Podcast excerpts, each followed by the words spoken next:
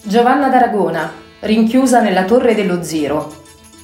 È stata una nobile nota per la tragica morte che ha ispirato numerose opere letterarie e teatrali, come La duchessa d'Amalfi di John Webster.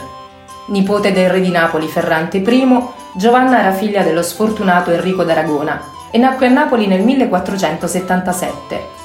Nel 1497 andò in sposa al secondo duca di Amalfi Don Alfonso Tedeschini Piccolomini, di cui rimase vedova poco tempo dopo il matrimonio.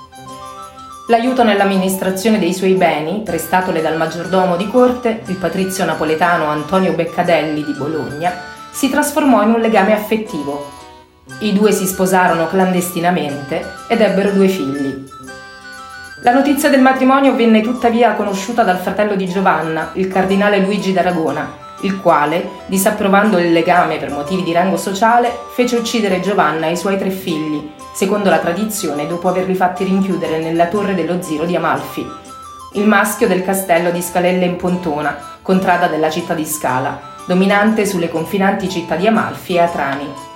Fece inoltre assassinare pugnalato a morte dai sicari lo sposo morganatico che era riuscito a espatriare nel Ducato di Milano.